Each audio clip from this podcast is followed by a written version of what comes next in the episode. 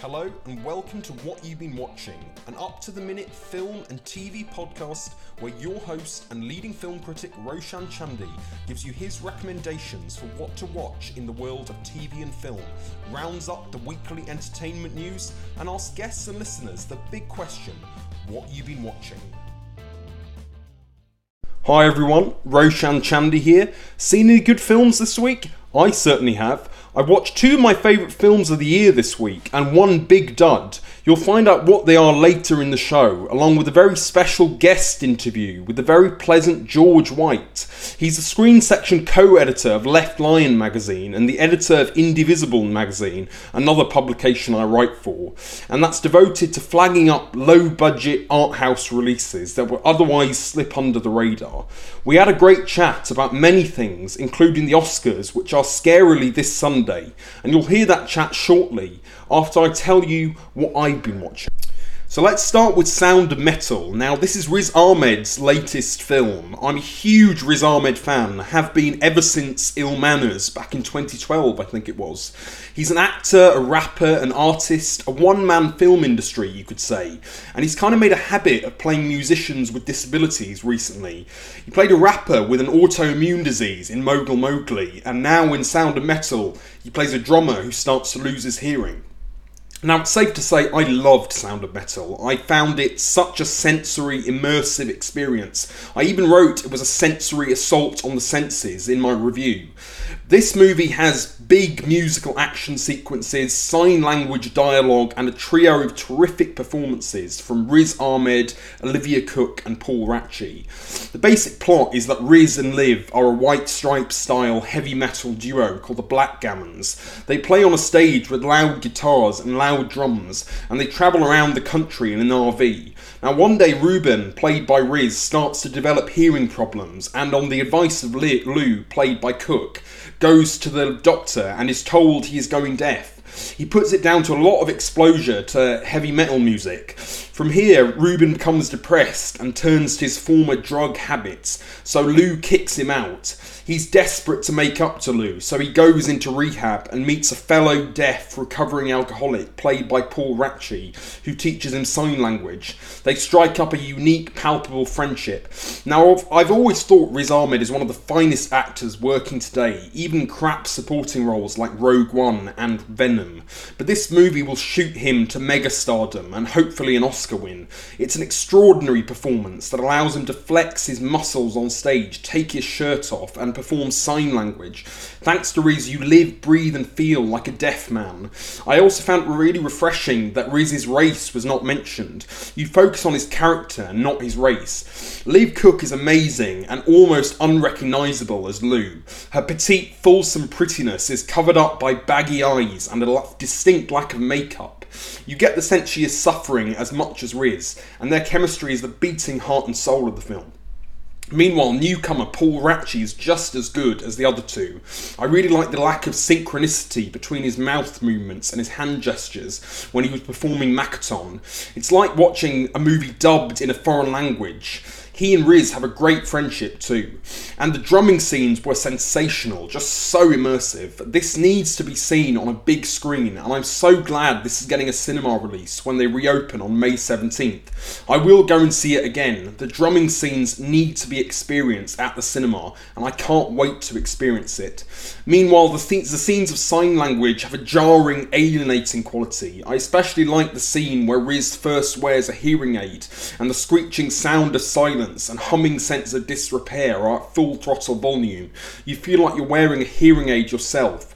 This is sensory, spectacular cinema. It has three terrific performances and will definitely boost its star to A-list status. Let the Oscar campaign for Riz begin. That's Sound of Metal, and it's on Amazon Prime now and in cinemas from May 17th. So there we go, that's my first film that I watched this week. Now it's time for my interview with George. Hello to George. All right, how are you? Yeah, really, really good. Really, really good. And it's great to have you on the podcast because, you know, I've been really trying to get loads of guests onto my podcast now. And I think you're the fourth guest now. So, you know, I'm really, really happy about that. So it's really good to be able to, you know, yeah, just, you know, be able to sort of broaden my sort of scope as a journalist and a film critic. And as I said, you know, I'm very new to podcasting, for example. I've only been doing this podcast for about 2 months now. But yeah, it's just been great to have so many different guests come onto my program and to just, you know, just to discuss films. I can never turn down the offer just to discuss really good films, you know, if you know what I mean. Yeah. Yes, exactly. Yeah. Thank you for the offer to come on as well. I appreciate it. And like you say, I mean, talking about films is never a bad way to spend your time. Yeah, so yeah, delighted to be here. Thank you. Yeah. So tell us a little bit about yourself and what you do for a living. Yeah. So I'm like you, kind of a freelance journalist. I'm also screen co-editor at Left Lion with Jamie Morris, who I believe was a previous guest on this podcast. Yeah, he was. Yeah. Yep. And also editor of IndieVisible, which is kind of my own website, and e-magazine, which you've kindly contributed to quite a few times over the past few months. And that's basically what I'm doing at the moment. Like you say, like yourself, just trying to broaden my horizons a little bit, and just get the chance to write and talk, and just be part of the kind of film scene as much as possible. Really, it's definitely an area. It's never a bad place to be. Yeah, no, that's absolutely great. And it's just really good to, be able to, I mean, I guess you're sort of benefiting from it as well in many ways, because you're sort of, appearing on a podcast, and, that's the thing is in your, like, I think we're both sort of expanding our kind of scope, beyond just writing as such, basically, and moving into like what could be like, it's not quite broadcasting, but it's sort of, similar to that, you're it's talking about films. And it's quite a skill in itself to sort of talk about films, I think, as much as, writing about films, basically. It's as much of a sort of skill in many ways. Yeah. Yeah, and it's one you need now, with the kind of modern journalist as it is now. You need a bit of everything, don't you? You can't just be a good writer. You've got to try and work on all sorts of aspects and get into all different media. So, yeah, it's always great. I love a good podcast as well, like you say, to just kind of sit down and have your full focus on films. It's not something I get to do very often at the moment, because obviously, don't see anyone. So. Yeah. But yeah, I mean, the title of the show is What You've Been Watching. So I'm going to ask you that question to you now, what you've been watching. Yeah, so in terms of films, with the kind of British releases of certain films that have been in the kind of awards conversation, been trying to frantically catch up since they've all seemed to have kind of come out in the last month or so. And when I say kind of awards conversation, not just the Oscars, but also things like the Independent Spirit Awards as well. So recently I've watched Minari, which I reviewed for Left Lion, really good film, which I believe we'll talk about in a bit more detail later on. Yep. And Palm Springs as well, which again isn't really part of the Oscar nominations, sadly. I didn't think it was ever going to be, because it's way too fun for the Oscars.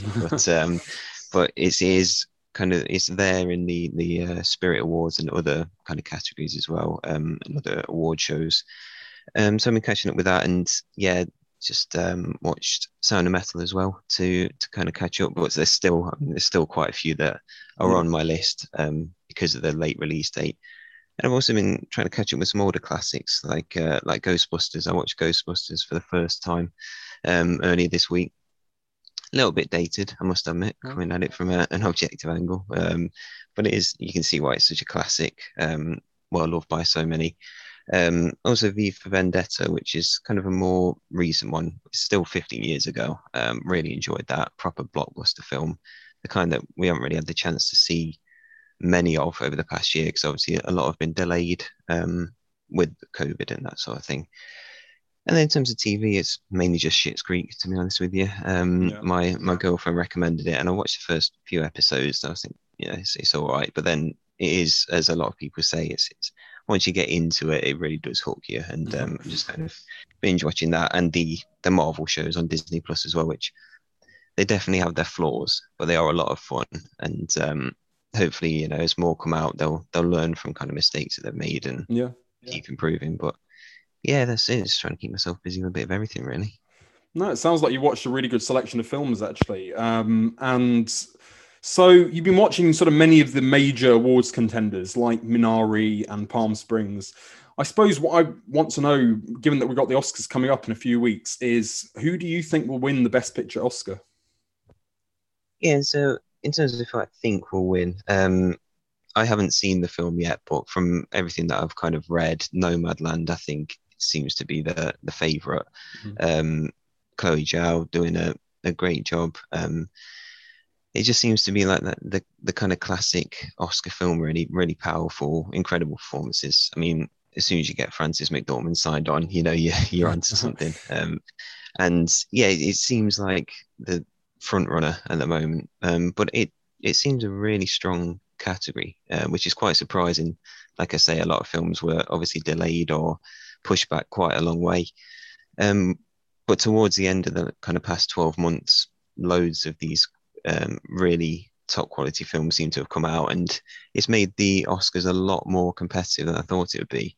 I know there's kind of this debate about whether it kind of dampens the awards a little bit that there have been delays to releases, but I think you look at that and it's as strong as it has been for a long time, and it's going to be an interesting one on the night, I think.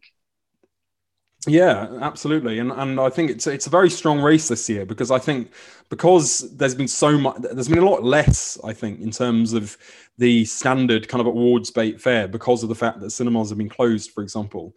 And I think that means that the Oscars are really, they're having to dig deep to really find what's really actually really, really good, rather than just what's sort of on the kind of, just rolled out to the masses, which is off at this particular time of year. We normally get so many kind of awards bait movies, and some of them are great, some of them are not so great, but there's only been a few this year, because of cinemas being shut and because of the whole situation. Yeah.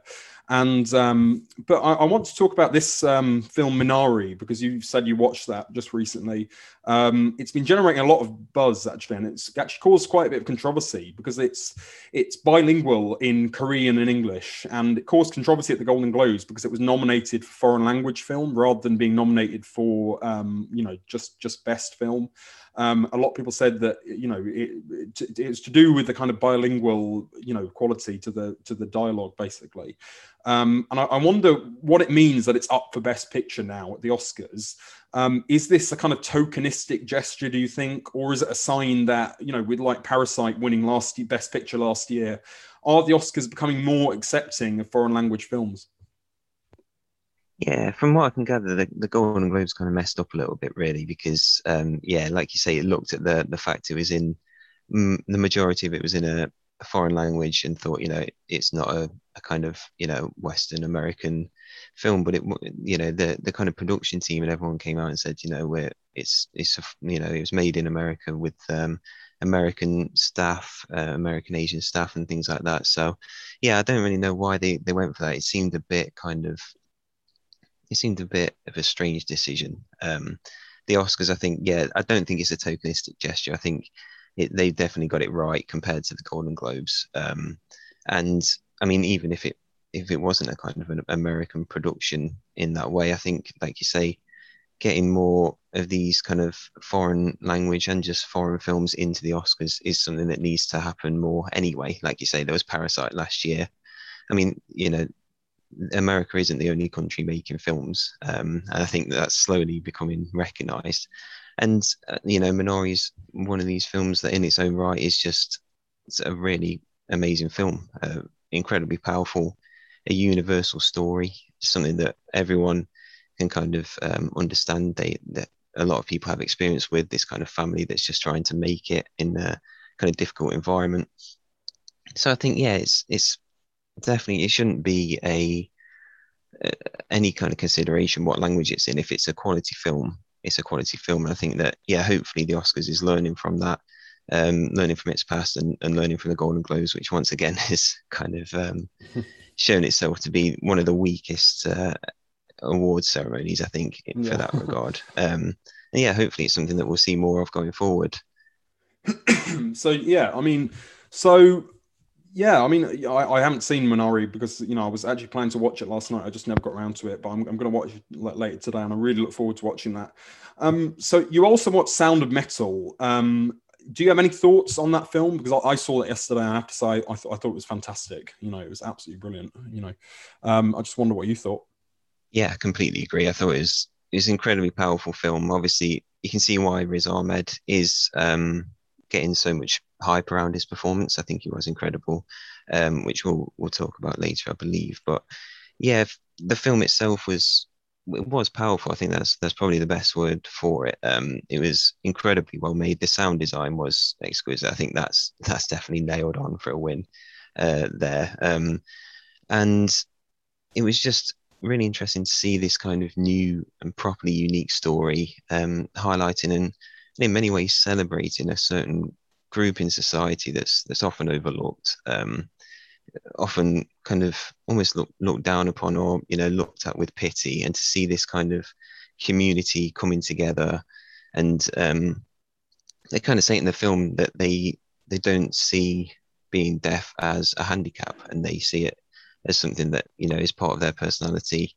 And I thought that was a really nice kind of angle to take on it. It wasn't just a kind of a film made from an angle of pity. It was very much a kind of celebration. And it was just really interesting to see this character who, obviously, music and sound, that was his life, it was his career, everything about his kind of personality, and seeing how he dealt with that compared to others in the community that have come to accept it and have taken that step. And I think it ended on a really nice note as well. Obviously, I won't make any spoilers or anything, but yeah. I think it left it open-ended, but it felt like a really optimistic note to finish on. And yeah, it was definitely a lot more kind of uplifting in a lot of ways than I expected. And I think that's credit to the filmmaking team behind it for being brave and taking that more kind of positive and optimistic approach. Absolutely. Do you think you'll go and see it again at the cinemas, for example? Because it is actually getting a cinema release, on May 17th when they reopen. I just think it's one of those films that has to be seen on a big screen, because that sound design, especially like the drumming scenes, for example, you can just feel that, it kind of reverberates around you, basically. And I think I could just imagine that hearing that on a huge, big sound system would just be phenomenal, I think.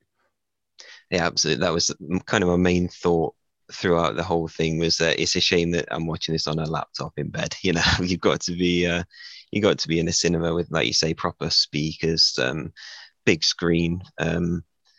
That's the way that this film was definitely made. It was made with that in mind. And I think I'll definitely be heading. I'll be going to watch everything when I can. So this is definitely on the list, along with a lot of the others that have been released recently. It seems like a proper big screen experience, really, like you say, especially from the sound point of view. Yeah. And do you think Riz Ahmed is the shoe-in for Best Actor at the moment, or do you think they might give it to someone like Chadwick Boseman as a kind of posthumous gesture? Yeah, it's a difficult one. Again, this one's a really competitive kind of section of the awards. I think Riz Ahmed, I personally think he does deserve it. I think he's an incredible actor that's finally kind of getting the roles that he can take to another level, and he showed that again.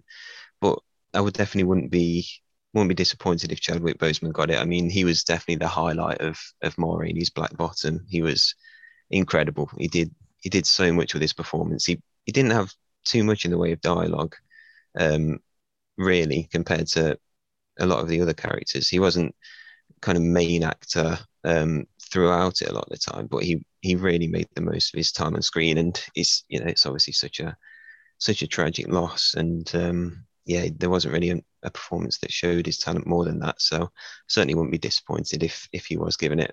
But like I say, it's really going to be a difficult one, I think, to call that one as well. And one thing I've really noticed about this year's Oscar list and the kind of awards calendar in general, it's that it's a very diverse year. In the Best Actor category, we have a Korean-American actor, actually, a black actor, an Asian actor, and sorry about that. I have to edit this out. That's just the fire alarm. And then we have an Asian actor in the case of Riz Ahmed. So in the directing category, we have also two foreign filmmakers in the case of Lee Isaac Chung for Minari and Thomas Vinterberg for Another Round. Do you think this is a sign that the Oscars are listening to our concerns about leveling the playing field and acting on it? Yeah, I think definitely you've got to accept that they've definitely made progress. When you look at the lineup this year compared to previous years, it's really great to see diversity in there, but what's even better is that, you know, there's no tokenism there. These are all really incredible people working on incredible projects, and it's more just that the Oscars is finally opening its eyes to this sort of talent that's out there, rather than, you know, rather than anything else. I think it's great that they are starting to finally appreciate different stories from different people, because they've been out there for a long time and they haven't looked at it properly, I think, before. I know they've made a lot of steps behind the scenes to try and improve the recognition for those more diverse filmmakers, and it does seem to be working now. And as well, you know, you look at the kind of gender balance as well, it's slowly getting there. I mean, it's still shocking that I think it's the first time that two women have been nominated for Best Director in the same year, which is crazy. I think there's only been 7 in Oscar history. Yeah, I mean, Chloe Zhao's the first woman of color to be nominated ever. You know, I think for a gold, she was the first woman of color ever to win a Golden Globe, for example. Basically, but it's crazy that it's taken this long, that it's taken a pandemic, for example, for the Oscars to really kind of open up to their kind of. Well, to just open their eyes a bit more and be a bit more inclusive, I think, you know, and you know, it's just a shame that it's taken a huge crisis like this to sort of really bring diversity to the forefront. Why couldn't it happen in non-COVID times, say, you know? Yeah, this is exactly it. It's credit for this one, but the credit is very much limited. Like I say, these stories have been out there for a long time, and they just haven't received the recognition for whatever reason. So, yeah, it's definitely great that they're now making steps. But like you say, it's definitely long overdue, and hopefully it continues in the future. And like you say, it's not just a kind of one-off because of this kind of strange situation we're in. Hopefully it will be something that they consider more in the future. Because, yeah, like I say, these stories are out there and the talent is out there. And it's, you know, it's only fair that people are recognized regardless of kind of, you know, their background and things like that. So yeah, hopefully it continues to improve and stay at this pace, and hopefully it's not just a blip, really. Yeah, absolutely, I totally agree. I have to ask, why is Daniel Kaluuya only nominated for Best Supporting Actor when he was clearly the lead actor in Judas and the Black Messiah?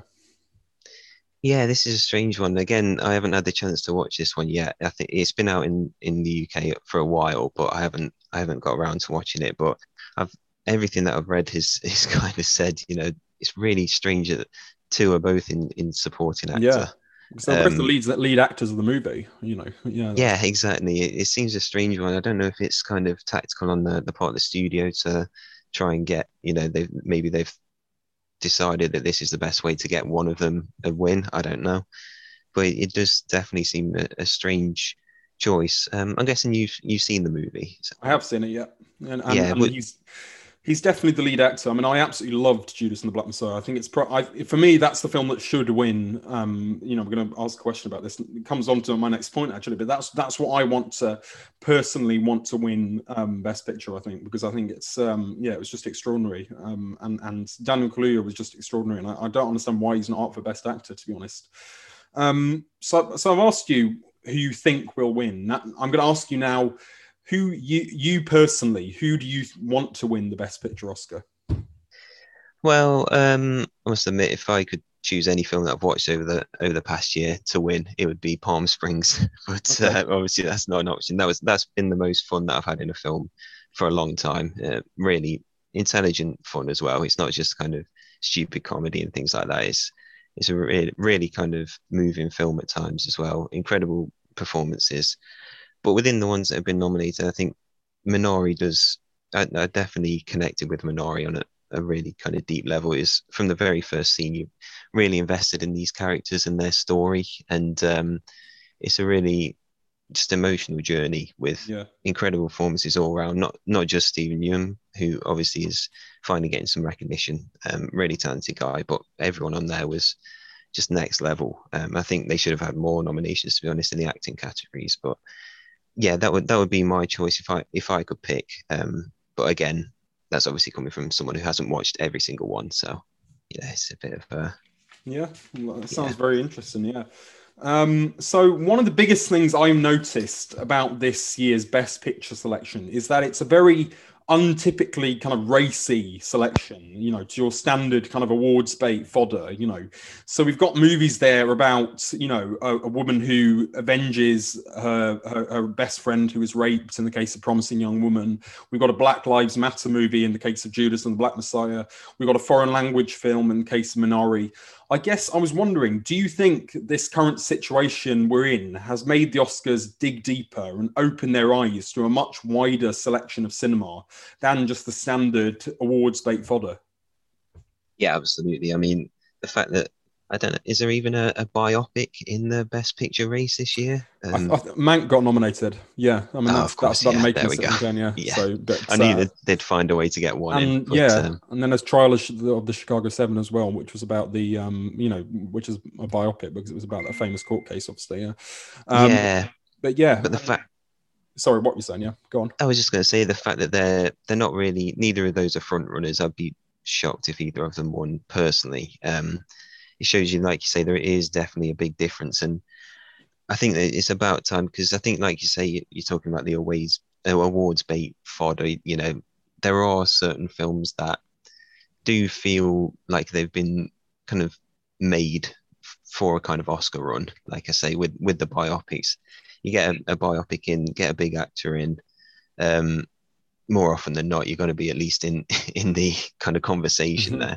But this time, like you say, there are really films with messages, I think, is definitely one of the big things. And like I say as well, you know, another film in there about kind of deaf community, and that's an area that is often, it hasn't really been explored. And yeah, I think, like you say, it's definitely made them open up to these films that have something to say for the first time in a long time.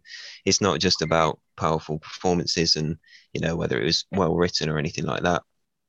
It's also about, is this saying something about society? And I think ultimately with things like the Academy Awards, that's what it's all about, is kind of celebrating films that have a purpose and want to contribute something to the wider conversation. And I really like that. And I think, like I say, hopefully that's something that continues as well going forward, because it just makes it more interesting, I think. And yeah. Also as well, when you look at the directors that are nominated, you've got a couple of usual suspects in there, but there are a few in there that have never been nominated before, kind of rising stars. It's given them a chance. You know, there's not your usual kind of Spielbergs and Scorsese's in there. You know, you've got some up-and-coming talent in there, and that's really exciting to see as well, because I think, yeah, it's so difficult to break through as a director. I think, you know, getting recognition early on in your career can make a massive difference. And just because it is maybe even your first feature film, one of your first feature films, doesn't mean that it's not worthy of this kind of praise. So yeah, I think it's an exciting selection. I just hope, like you say, it doesn't revert back to old ways next year. Yeah, I absolutely hope so too. But I mean, ever since Parasite obviously won the Best Picture Oscar, I think that I was just hoping that wasn't going to be like a tokenistic type gesture, you know, that was that we were going to continuously see, you know, foreign cinema and international cinema and, you know, cinema, you know, telling stories of different races, you know, that those kind of films, you know, would absolutely get the kind of attention that they deserved. And I think it's just great that the Oscars are sort of listening to our concerns about leveling the sort of playing field. And it's just terrific to see such a wide selection of films there, you know, not just on a sort of political front, but, you know, in terms of just, there's so many different genres there. It's not just biopics and movies about, you know, sort of, I mean, in the past, it's often been movies about disabilities have often had a lot of, you know, attention, you know, Oscars basically. But it's, you know, it's become much more diverse, you know, just across the board, you know, I think. And I'm just really, really pleased that, you know, that they seem to be listening. Yeah, I still think there are a couple of areas that are just overlooked, a couple of genres that are just overlooked, like horror still doesn't really ever get a say. I mean, I think Elizabeth Moss in The Invisible Man was incredible, for example. Yeah. But you just kind of knew she was never going to get a serious nod in these sorts of things because she's in a horror, even though she put in, for me, one of the most powerful performances of the year. And I still think comedy as well. I mean, obviously, Borat is in there. It's done pretty well. But that's really the only kind of proper comedy in there. But like I say, ones like Palm Springs, for me, it's difficult to make a film that's genuinely funny without it being ridiculous and over the top. And so I definitely agree that there's such a kind of range in terms of the types of films in there, but I still think they definitely have some kind of snobbish views against certain genres, and hopefully that starts to change going forward. I mean, one of the ones that I would have really liked to see nominated for Best Actress was Rosamund Pike for I Care a Lot, you know, because I thought that was a absolutely brilliant performance. That, for my opinion, is the kind of Best Actress performance of the year, you know, and that hasn't, and she won a Golden Globe for that, but I think because it's quite, I don't know if it's a comedic role as such, but it's not a sort of straightforward, serious kind of role either, you know, so I think, you know, that was a real snub, but, you know, the fact that she wasn't nominated, I think, you know, because I thought she was absolutely terrific in I Care a Lot. So there are a few areas I think that need to be improved. There needs to be more, I think comedy needs to get more recognition, you know, that's the thing. I haven't seen Palm Springs, but I'm hoping to watch it over the next few days. And, I mean, thank you so much for doing this, because it's, you know, it's just been terrific to be able to talk about, you know, all the films you've been watching, and, you know, and just have a really good discussion about just what's kicking off in the world of film, really. So, George, thank you for joining us. Yeah, thank you. Appreciate it. Thanks for inviting me on. Thank you very much. Cheers. The year means more Oscar nominations, and wouldn't it be great if another foreign language film wins Best Picture? That's why I'm backing Minari for the big win. It is sensational, a Korean-American bilingual production about a Korean immigrant family growing up in rural America, semi-autobiographically based on the upbringing of director Lee Chang-dong. The year is 1983, and Korean immigrant boy David, played by Alan Kim, moves from California to Arkansas. Here his father, Jacob, played by Stephen Yun, hopes to grow Korean produce to sell to vendors in Dallas. One of Jacob's first decisions is to decline the services of a water diviner and dig a well in a spot he finds of his own. He enlists the help of a local man and Korean war veteran named Paul, played by Will Patton. Jacob is optimistic about his life ahead in Arkansas, but his wife Monica, played by Han Yi-ri, is disappointed by it and worries about their son David's heart condition. Jacob and Monica work sexing chicks as in baby chicks, not women, at a local hatchery, and argue continuously while Jacob and his sister eavesdrop. I found a lot of similarities between this movie and Richard Linklater's Boyhood, which is one of my favourite movies of all time. There's a scene, for example, where David is looking out of a bus window, and I could literally imagine Hero by Family of the Year from Boyhood playing in the background. I think what this movie has, which Boyhood also had, was a sense of light and dark, which any film about childhood and growing up needs to have, because growing up can be both fun and scary. You get the sense, you get light moments, like when David and his grandma pick Minari plants, hence the title, and dark moments, like the terrifying and tragic ending. I think what this film has, which Boyhood didn't have, is a culture clash element. It's essentially a movie about the immigrant experience, and I really like the relationship between David and Paul. These are two men at odds with each other because the latter was at war in the former's country. And they connect over small things like thatching a roof, and they have a really nice friendship. This film speaks from the heart about the immigrant experience, and that's evident in its bilingual mix of Korean and English. Of course, as we mentioned in the interview with George, this has caused controversy when at the Golden Globes, Minari wasn't eligible for the Best Picture Drama award because it was 50% in Korean and 50% in English. Thankfully, it's now been nominated for the Best Picture Oscar, which is brilliant because awards should be about recognising films in any language. I think Stephen Yeun gives a great performance as David, bilingual, eloquent and insightful at the highs and lows of being an immigrant. I especially liked his relationship with his children.